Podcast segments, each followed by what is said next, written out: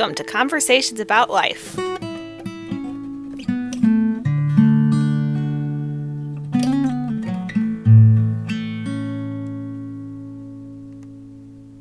thanks, Jerry. Um, so you were raised in a uh, Jewish household, and you said it was just like a nominal Jewish household. Um, what was that like? How often did you go to synagogue? Oh, we're jumping to that right away. Okay. yeah, my family is is Jewish. Um, we were conservative Jewish. You know, you know, there's like three different tiers of, of Judaism, which you know, my my mother kept kosher house and things like that. Um, but in a lot of ways, now that I look back at it, I, I consider ourselves almost like uh, uh, Christmas, Easter Christians. You know, we were the we went on high holidays mostly because my, my parents worked a lot. So I'll, I'll give them that. That we, they worked a lot to make ends meet. So it seemed like the only time we were able to make it to synagogue was Yom Kippur, Rosh Hashanah, the, the Jewish high holidays, which would be equivalent to people just going to Christmas and Easter services. Hmm. Um, so in your home, did you all have? Did you pray together and things like that? Not no, not really. And again, um, we would say the prayers at Passover. You know, we would have Seder services and things like that. But on a day to day, no, not really. Okay. Not really. were your grandparents, aunts and uncles, and everyone like that uh, Jewish as well? Well, I never knew my grandparents. Okay. Um, my yes, my aunts, every the whole family, everyone was was was Jewish. My aunts, my uncles. There was no interfaith marriages or things like that. Yeah. So it was a very back. I grew up in University City. I should say it this way or not, but its nickname was Jew City. It was a very predominant Jewish population. So a lot of the my friends and people I went to school with and things were predominantly Jewish. Mm-hmm. You know, matter of fact, I joke. Uh, there was a, one of my good friends that lived across the street. Uh, was Catholic, and we called him the token Catholic on the block. But hmm. yeah, it was a predominantly Jewish environment. Um, did you go to Jewish school? I went to Hebrew school, yes. Oh, did you? Uh, okay. Yes, which again probably equivalent to. I went to public school, but I went to Hebrew school. Would probably be equivalent to kids going to PSR classes now. Okay. Um, the only thing I did not do was I was not bar mitzvah. I mean, I studied up till I was 13 years old. My dad had some health issues, and that sort of became the out for not being bar mitzvah. We just just too many other distractions to worry about that. So the health. So I never was bar mitzvah, even though I was. I consider myself a pretty good uh, student and you know of Hebrew school and things like that. Mm-hmm. Do you have siblings? I did. Yes, I do. They are both passed away. I have two older brothers that have both passed away. Okay. Uh, my middle brother and his family is still Jewish. They are Reform Jewish. My oldest brother, though, fell away from, and he was nothing when he, you know, when he left the house. And he was not married, so you know, he was on his own. But so he was not, he was not very religious. Okay. So, what did you think about Jesus as a Jewish person? What or when? What? W- you know, what did you think about Jesus? That's a tough one. We didn't really think about him. It's it's funny. Um, I was telling you about the, the, the, the, young man that lived across the street was a token Catholic, and he came over one day. He went to Catholic grade school, and he came over one day and and uh, told my mom that he learned at school that day that the Jews killed Jesus, and that that went over like ham at a rabbi's convention. no, so we didn't really think that much about it. We sort of, I think, like a lot of people, thought maybe he was a a nice teacher, a nice prophet. I'm not even sure we call him a prophet. Just just the, just individual that that a lot of people believed in, but not us. Okay. So, um, okay, so you didn't have like a real negative, like hate for him or oh, something. no, like no, that. no, no, no, Right. But we had, it was very neutral. Neutral, yeah. Did you, um, as a Jewish person, did you read your scriptures? I guess you did some for school. Um, were they important to you? Or? You know, the thing about um, going to a lot of things were in Hebrew and things like that. It's would be like, almost like again, I'm going to keep using analogies. Uh, it's almost like people that pre-Vatican II that everything was in Latin. You said the prayers, you sort of kind of knew what you were saying, but you you really didn't know, you know. And I think that was a lot of it. That you know, Uh, probably the, the, the only the thing that sticks the most in my mind is the Shema. You know, hear, O Israel, the Lord is God, the Lord is one. That, that, that seems like over the years it's really stuck to me. You mm-hmm. know, hmm. but yeah, but no, again, it's not like. Um, like now, where I'm doing my daily readings or things like that, uh, that I, you know, I, mm-hmm. that was not the way it was when I was growing up. Yeah. So, did you were you familiar with Jesus' death and resurrection, like the, the the story of that, and did you have any idea about like the significance of it or what that meant or anything? No, honestly, I, I no, Okay. no, sorry, I, I didn't. Okay. Um, but did you know that he died in, on a cross and was resurrected? Did Right, I you- did know that. I knew the story. You knew the story, but just not the meaning of it or Right. why it was right, important. or the significance. Right. No. Well, how old were you when? Well, how did your conversion occur? How old were you, and just what happened? Okay. Well, let me let me back it up a bit. Um, Okay. Mary and I have been married for 44 years, and we moved into St. Simon's, our current parish, St. Simon's the Apostle Church, probably 42 years ago.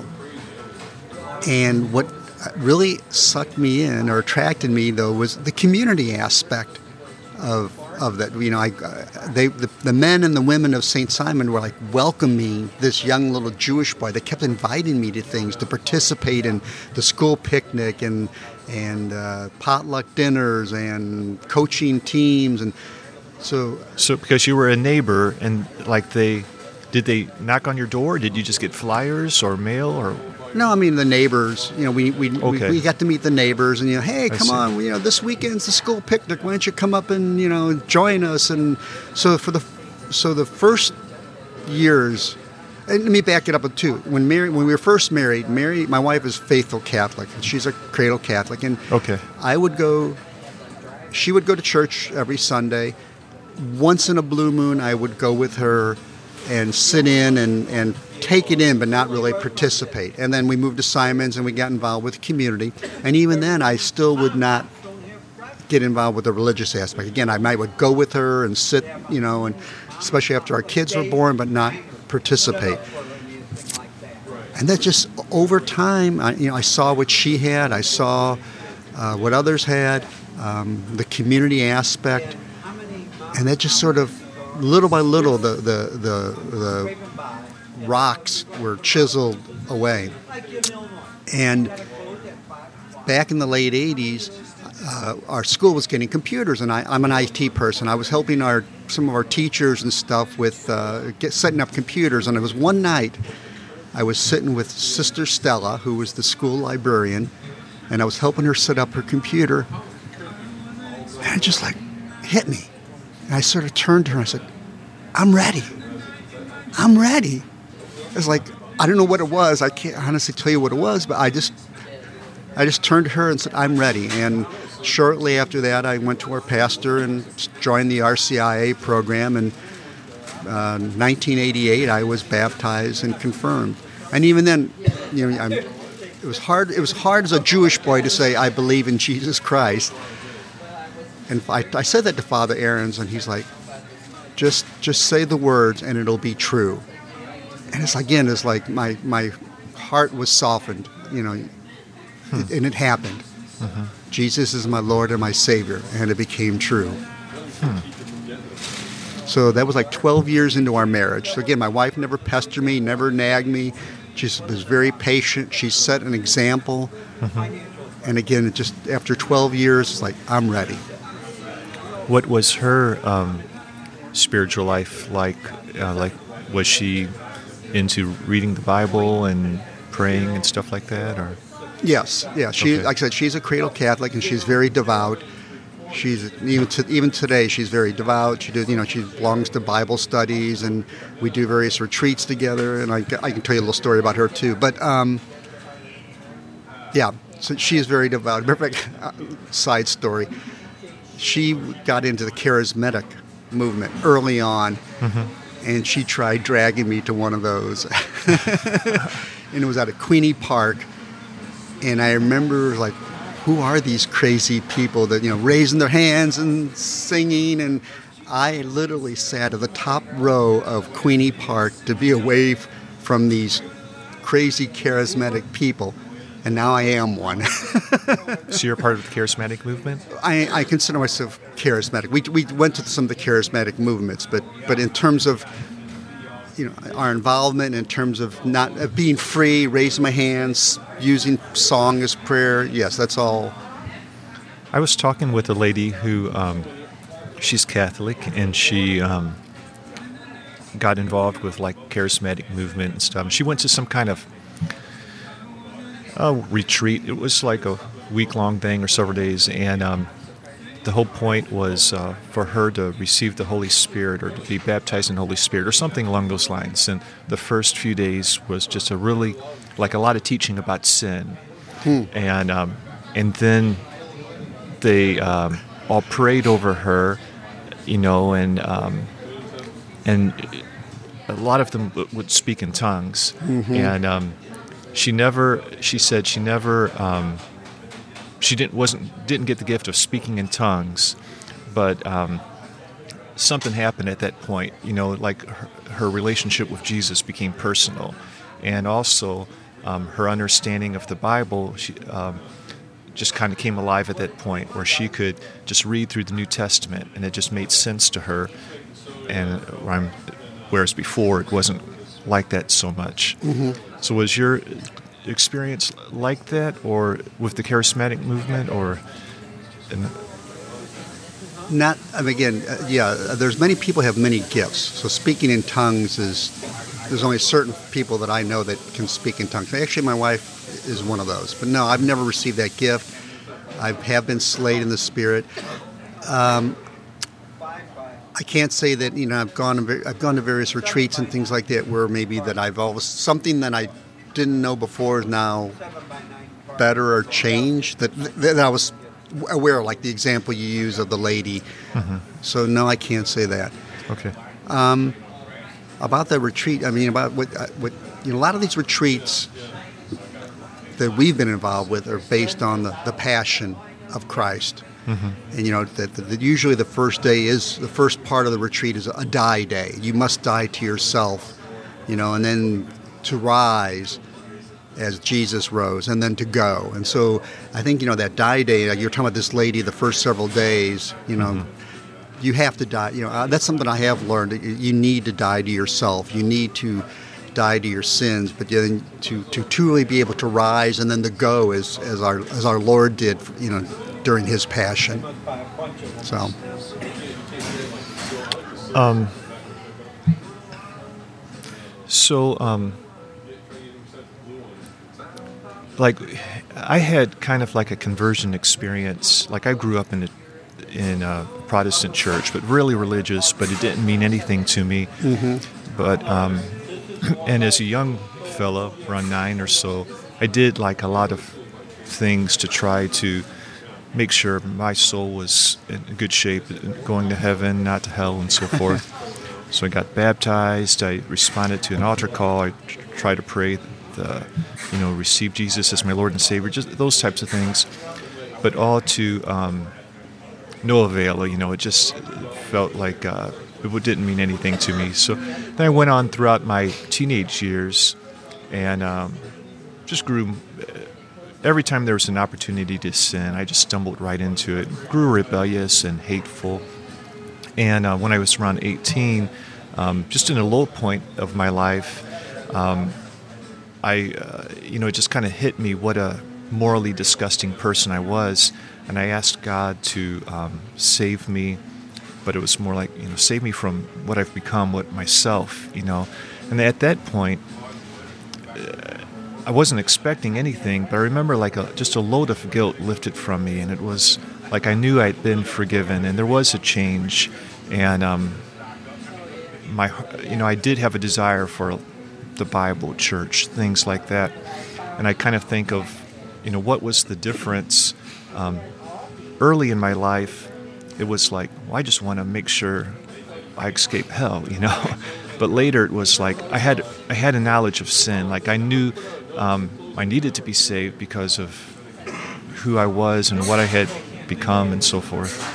Um, so is that something like have you had a is that something uh, that similar at any point in your um, your path here? No, sir, I can't say that. Um,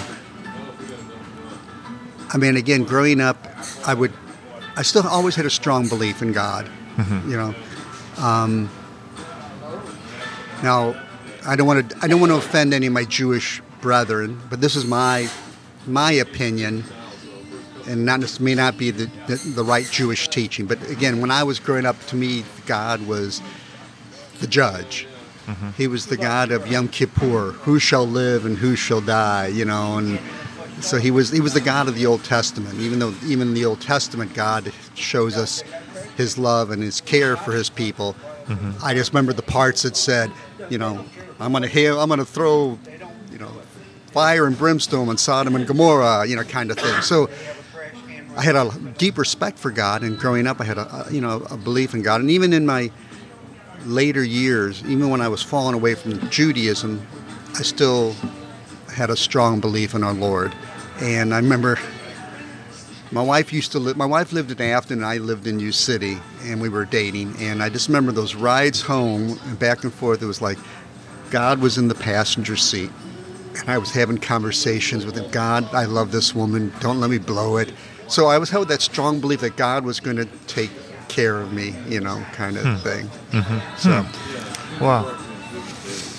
Um, well, what were some of the biggest changes that you experienced in your life as a result of your conversion?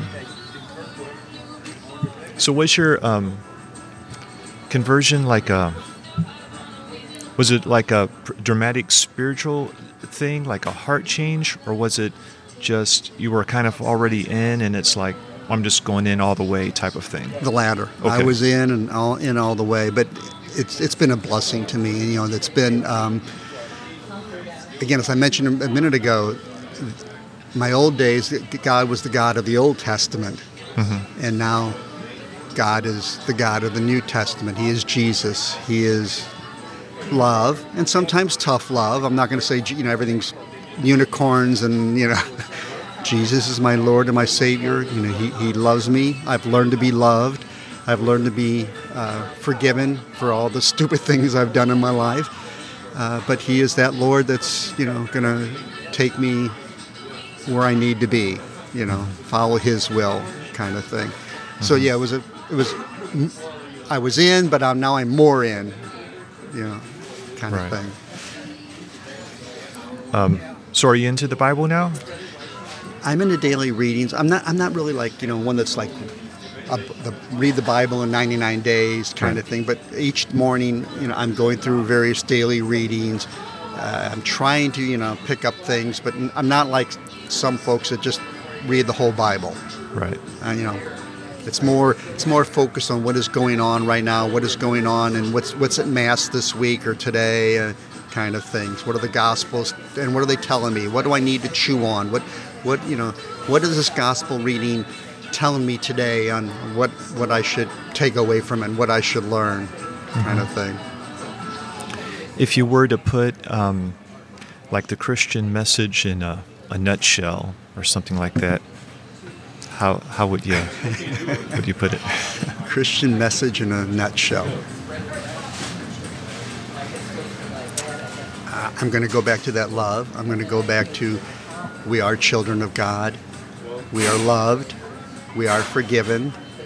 We need to take care of each other. You know, the, the two commandments love the Lord with all your heart and all your soul, and love your neighbor likewise.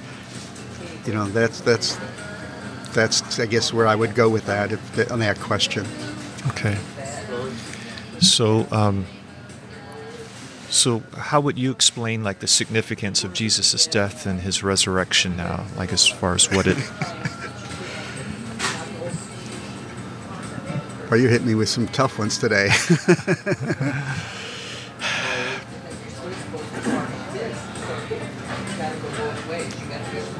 I'm sorry, I'm pausing here for a second.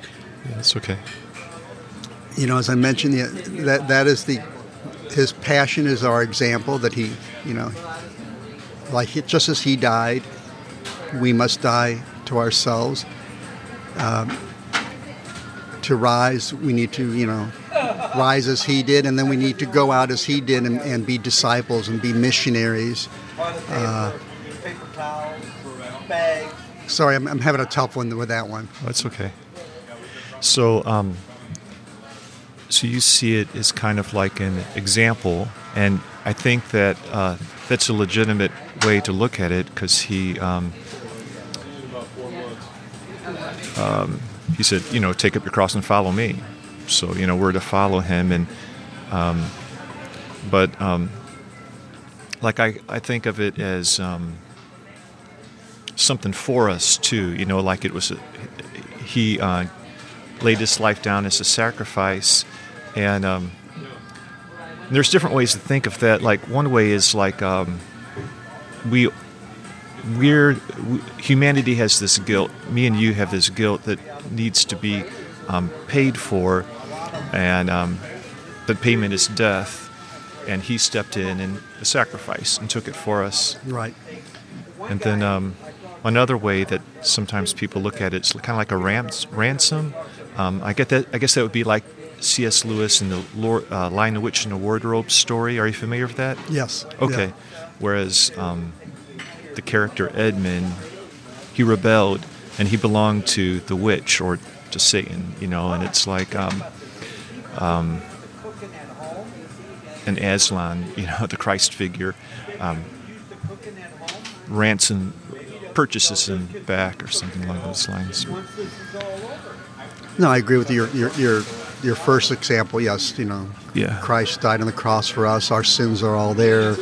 You know, uh, the, the the sins of Adam and Eve, you know, are all taken away. You know, for all mankind. Those those kinds of things. Yes. Yeah. So, as a Catholic, besides original sin, do you do you guys believe that um, like your personal sins, the sins that you commit, are um, borne by Jesus also when he, he died on the cross? Yes, but we also believe in reconciliation, the sacrament of reconciliation. We still need to to go and, and ask Christ. We need to verbalize, you know, some of those sins and, and ask right. the Lord eh, through the through the priest to to forgive us. So, recon- sacrament of reconciliation is one of the key aspects of, of, of the Catholic Church. Right. Yeah. And when he says you're forgiven, it's um, it's not like he's just saying, "Oh, you're." For-. He's he's doing it based on Jesus' sacrifice that he died for your sins. So, in something along those lines. and when I go to rec- you know, to me, when I'm sitting across from that priest, that is not Father so and so. That is Jesus who is forgiving my sins. You know, absolving me of my sins. Right. Hmm. What gives you um, what gives you confidence in the Christian faith? That um, is there anything that um, helps you to feel like, or gives you confidence that you're in the the right religion? In the right religion. How about that? I'm, I'm the faith that I'm in religion. Period. I mean, there are all Christian, Jewish, Muslim brothers and sisters who, you know, have believe in the Lord. You know that they, they have filled that, that hole in their heart with the right things, with with the Lord. You know, so not just the Catholic faith. You know, I, be, I believe all those that, that believe in the Lord are along the right path. The confidence. One thing I didn't mention to you, you know, I mean, well, I mentioned community is that what dragged that that attracted me to the to the church, and I belong to a retreat called Acts, and through that, I've met some wonderful men and women who have like faith, like strengths that have blessed me. And to be surrounded by these men and women, you know, and to see their see their, their love and their enthusiasm, um, that gives me great confidence. You know, to, to, to see the, the beauty through these men and women, that the beauty they have, you know, in the love of our Lord. So Right. So, so how other people have been shaped by the Christian faith gives you confidence that there's reality underneath all of this. Yes. Right. Yes. Yes. Yeah. Can I mention something else too? Well, Oh yeah. Yeah. Um, back in 1990, I want to talk about my wife for 10 seconds or, Sure. or 30 seconds. Mary, this is for you for 30 seconds. Take all the time you want. back in 1999, when the Holy Father John Paul II came to St. Louis, Mary and I took a bunch of our teens to the youth rally. And in the youth rally, uh, the Holy Father had us adults stand up and he said, I want you to go back to your parishes and I want you to start youth ministry. Not youth groups, not social groups, youth ministries. And my wife took it to heart. She came back to St. Simon's and started youth ministry at our parish. And for the last 21 years, she and I have been involved with youth ministry. Now, our daughter, right, Mary was the original youth minister. And our daughter is now the youth minister, which I'm, I'm very proud of her. So we've been passionate working with our teens, you know, uh, seventh, eighth, high school age kids, and that's another thing. To you know, you talk about confidence. To you know, to just plant that seed. You know, maybe it doesn't always stick when they go back way to college, but to be able to work with those teens and see their innocence and their love and their enthusiasm for our Lord. That's another thing that gives me great confidence and great hope mm-hmm. you know, in, in our church that these teens someday will, you know, maybe they'll fall away in college, maybe not, but they will come back because the seed has been planted. But What their parents planted, what the church has planted, and what hopefully our youth ministry program has planted in their hearts. So, Yeah. Okay, so why I'm a Protestant. uh huh. Why Roman Catholic? I, ca I guess it makes sense, kind of, that your wife was Roman Catholic and that you know brought you right in. So that's really neat how you were converted. But um, I guess um, so. Anyway, any with any other thoughts about why Roman Catholic rather than Lutheran, uh, Anglican, or just whatever? Well, I can honestly, I have not really been exposed to Yeah. other religions, but I do know what I do have through the Catholic Church is the. I'm not sure if it's. I, and again, I don't want to be offending anybody. I have the real presence of Christ, the real body and blood of Christ. You know, um, through the sacraments. Uh, I have Mary as as an intercessor, as a queen of the church. Again, I don't know if you know. I don't know the differences between all the other faiths, but those things are some of the anchors that I love. Okay. So those are some of the things that's meaningful to you. That's kind of unique for for Roman Catholics compared to Protestants. Then. I assume. Again, I They don't are. know. I can't I honestly speak. We went, we went to a, a, a Hillsong concert way out at, at uh, Westport Plaza or whatever it's called out there, and they had communion in like little cups, like yeah, little shot glasses. little, sh- you know, not even sh- yeah, like the thing we have for your cream. right. It's like that took me back. I, get, I don't know if that's what happens. It really happens at church. But That wasn't the real present. That was like being passed out by you know, like Right. like Jello shots. Right. Pardon me if I'm offending anybody. Right. Yeah. Um, so yeah. So Protestants they see uh, communion as like um, a memorial, like a remembrance type of thing. Jesus, um, he said, um, you know, at the Passover meal, he took something that Jewish people had been doing for years and years, you know, uh, to um, celebrate how God brought them out of Egypt, you know, and he said, now this is, you know, you thought it was back then, but this is my body and this is my blood. Do this in remembrance of me. So um, from that verse, th- you know, that passage, I kind of think, yeah, we do this in remembrance of him. And then in, in that sense, you can see, well, however you might do it, you know, you're, it's about remembering him. yes, But, um, yeah, but, I, you know, but he didn't say this is a symbol, a representation of my body. This is my body. And, you know, that offended some people, of his disciples, that walked away. No, I can't Yeah. do that. Yeah, You know, you're thinking of uh, John chapter 6, where he, yeah, it's like really strong language. You know, my body is real uh, food, and my, you know, it's like, uh, it, yeah, that part of, it's, yeah. So that's kind of, I can see the point, you know. Um, and then, um, and then uh, like um, I can kind of see um,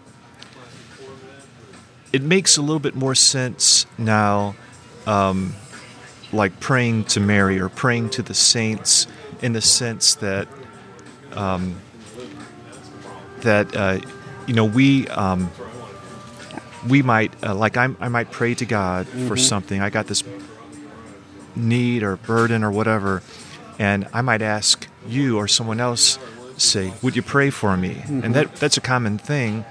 So this is just like one step beyond that, saying um, someone who's already passed on, saying, "Hey, would you pray for me?" Also, it's not like you're treating them as God, saying, "Would you do this for me?" But it's more like I'm praying, would you pray along with me, or something like that? Is that kind of how you see yes, yes. intercession? Yeah, Mary. Mary is. We don't pray to Mary as a god or to the saints. We ask Mm-hmm. Right. for their prayers and their intercessions. Right. Mary, pray for us. Right. You know. And uh, and then Hebrews chapter 11, it does speak about how we're surrounded by a, a cloud of witnesses, and I think it's referring to those who have gone on. So it does seem like there's maybe some connections. So it makes a little bit more sense to me than it used to about praying to, you know, people other than God. Um, so, um, what some of the things that's um, a little harder for me as a Protestant to to accept are things like um, the Immaculate Conception. That there's someone besides Jesus who um, sinless, you know, um, because um,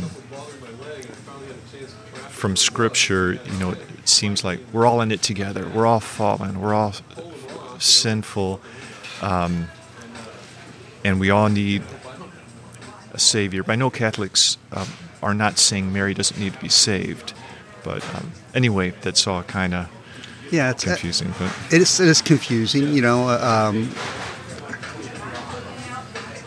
that you're right. I guess you just go by faith.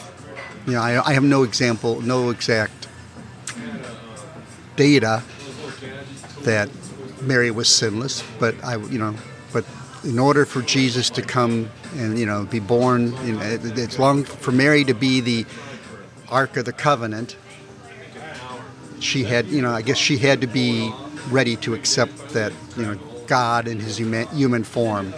And I guess that was God's plan is to to make her sinless, to make her perfect, to make her pure, to to accept Jesus as, you know, as a baby. okay, It's just you go by faith. Mm-hmm. You know, that's what the Lord had. His His ways are so much higher than ours. His thoughts are so much higher. It's you know, you sometimes you just got to accept that's what the Lord had planned. You know, and mm-hmm. don't don't try and put scientific judgment to it. right, and that's how I, would treat like um, the virgin birth. Like that doesn't make sense in like a scientific way, but um, you know that's what the scriptures say. So that's kind of like a so that's a matter of faith, uh, as saying um, the scriptures telling me what Christianity is all about, rather than what makes sense to me. Otherwise, if it was just about what I thought, then I probably shouldn't call it Christianity. I'd call it something, you know, Will's religion or something like that. but um, I guess a, a difference between uh, Roman Catholics and Protestants is like you're accepting it by faith because tradition and the, the church is teaching it, and we're we're kind of uh, solely, you know, what does the the Bible, you know, teaching. But what the okay? What did the Bible in the Old Testament say? What did like some of the prophets say about the Virgin, or that you know wasn't there there's there were wasn't there some um, predictions that he would be born of a virgin? Right, You know, yeah. I, again, I can't quote it quite as well as you can, but Right, yeah. Well, yeah, Matthew, he refers back to Isaiah, you know, about, uh, and there's a mention there of like uh, a virgin birth. But, um, but, you know, there's n- not the Immaculate Conception. So that's kind of coming more from church uh, tradition that kind of have developed and so forth. Um, one thing that's kind of caught my attention lately is like how Catholics and even like Lutherans, how they think about the Eucharist, um, has a lot more, um, you know, goes back throughout church history a lot, it seems to, a lot more than um, how Protestants th- or how I th- think about the Eucharist as a memorial type of thing. Um, that it seems like this is a little more of a recent thing since the Reformation, that it's a memorial service, you know, to remember Jesus's uh, death.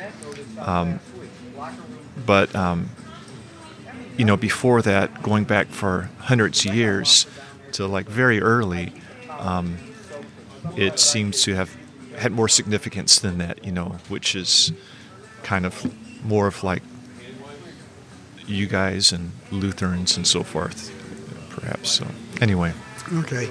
How how do the Lutherans? they see it. Um, they so you all have like transubstantiation, like it literally becomes The body. and blood of Jesus. Right. Lutherans they don't say it physically changes, but they say they have a, and they have a different word, consubstantiation, uh, something like that. They say it's you're taking the body and blood of Jesus, and um, it's not like it's literally changing or anything, but it's still the body and blood of Jesus that you're taking in, and um, and they and they see it as like receiving grace.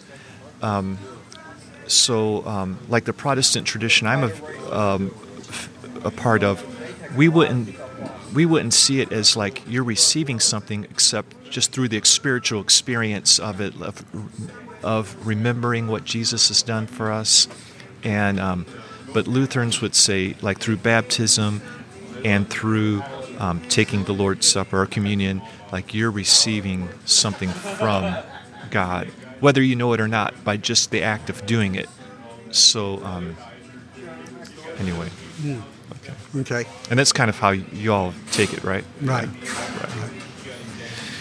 Um. Any um, stereotypes that Catholics have about Protestants or vice versa that you'd like to talk about?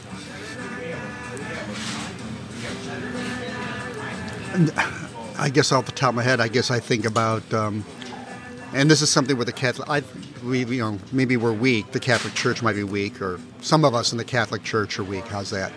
You know, you guys know the Bible, or I think I assume that you all, you know, you are quite fluent in the Bible. You mean Protestants in general? Yes. Yeah. and even other religions. You know, where with Catholics, you know, again, we focus more on the Gospels or the, you know the daily readings. But I don't, you know, I don't know how many people really truly have read the whole Bible. You know, 99 days of the Bible kind of thing. Right.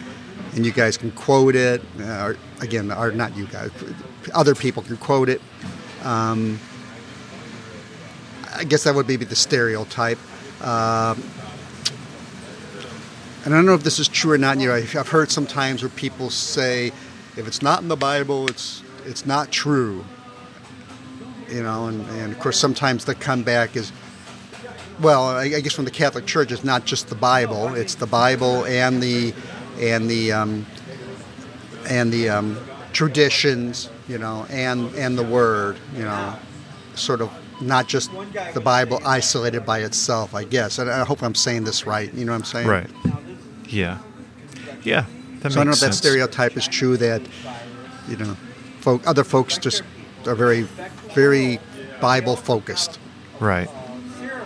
And I guess it kind of makes sense because the Reformation one of you know one of the points was sola scriptura, like Bible alone. You know, if it's not found there, then uh, we're just going to reject it. So I guess it makes sense that our tradition would um, have a lot of emphasis on studying the Bible and so forth. And um, yeah, and uh, I think that Protestants kind of have a have a stereotype. Um, it's probably not true uh, all the time. Well, it's definitely not true the way they put it. Sometimes it's put like Catholics are discouraged from reading their Bible and finding out things themselves and stuff, um, which I, I don't think is true. Um, but because um, you all seem to be more structured mm-hmm. with the daily readings and the church calendar and stuff, and um, and church tradition, that it does make sense that it's not just the Bible, and it's but it's these other things that are informing your, your faith and, and so forth. Um, I have met, you know, Catholic people who were into the Bible, really, you know, you know and, studied up and stuff. And you know, now that I'm older, I think I, you know, I think I would have a greater appreciation for the Old Testament if I were to, to go back and reread the Old Testament, because there are so many things that set the pace or set the direction for the New Testament. You know, there's so many prophecies and so many things that happen in, in the Old Testament times that set the stage that why did this happen you know why did jesus act that way or why did jesus talk about you know certain things that you know that that were really laid out in the old testament or you know I think I, as I'm older now, I think I maybe it's the time for me to go back and truly read and truly understand again and get that connection between the two. You know. Right. Yeah, and the gospel writers really emphasize like emphasize that, like um, especially Matthew. Um, he's constantly saying this fulfills whatever, this fulfills whatever, you know, in, in the Old Testament. Um, So, um, so where where would you like to head in your um, Christian faith? Is there anything um, like you're striving for, or you're wanting to grow in, as far as all this goes? I personally like to grow in, or what I would like to focus on from here on out. Yeah, yeah. Both. I'm going to go the latter. Okay because you know,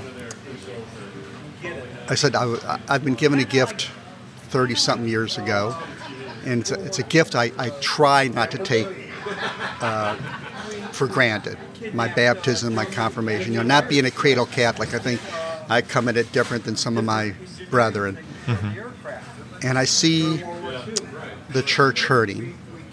I see people falling away from the Catholic Church.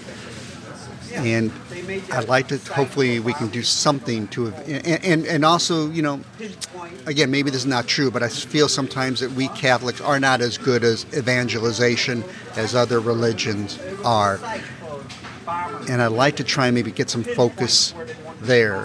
What I can do to help grow our church, help grow our parish. How can I evangelize? You know, the Lord told us to go out and be disciples and missionaries, to go learn and to share. Mm-hmm. I've got to, and I, I, don't have the answer yet. I've got to find ways to do that, but I think that's where my heart is. And I think I'm doing that a little bit through youth ministry, but now I need to do it more with some of the adults, my wife and I, to find ways to build our church, find ways to get past the hurts that we've had in the church and, and, and you know, get it back on its feet. You know, uh, you know, we've gone through some problems. Mm-hmm they were not good, and we just got to, instead of running away from them, we've got to stand our ground and fix them. And that hopefully, I can do something small to fix them and to rebuild the church. Mm-hmm. That's where I would like to go. Hmm.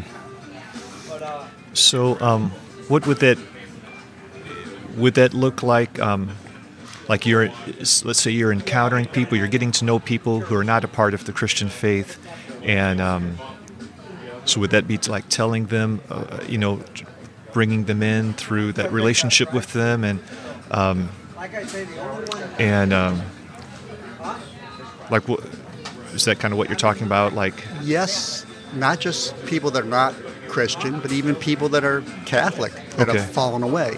I see, know, right?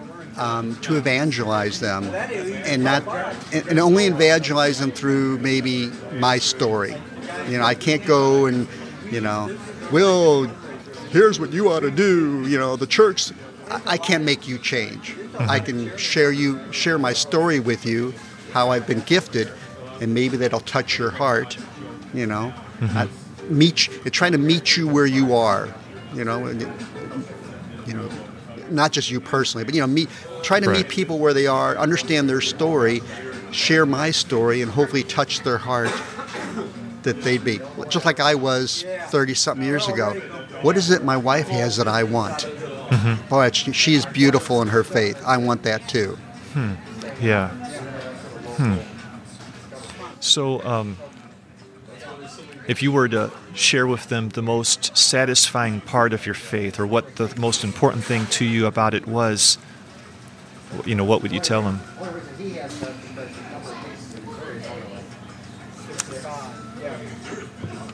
Definitely at one point, like I said, I mentioned I had a, a strong belief in God, but I always thought there was a hole in my heart. Mm-hmm. And maybe sometimes you try and fill that hole with wrong things. Mm-hmm. But the minute I filled it with our Lord, again, it, that was the right thing. That was, you know, my heart is getting better. It's not perfect yet. It's getting better. I am surrounded by some godly men and women. I have people that you know that, that they're showing me, they're helping me on my faith journey. Um, sorry, I forgot the question for a second. Well, like, um, yeah, what you would, um, what special, if you were to share, you know, Yes, okay. what's special to you about your Christian faith? Like, what, what would you tell them about? that I am loved, Yeah. that I do have the Lord in my heart, that I do recognize Jesus as my Lord and my Savior. There's no, all these other things are just surfacey material things. The right thing is is having God direct me. My prayer life is better, you know. Uh, those things have just grounded me, you know, filled my heart. Right. Well, thanks, Jerry. I appreciate the time talking with you. It's really good. Thanks. Well, again, I was I was nervous. It's like I thought you were gonna ask me some. Well, you asked me some deep questions. I was afraid I wasn't gonna be able to answer. but I, I enjoyed this. Thank you for inviting me. If you use a podcast app like iTunes, please give a review of Conversations About Life.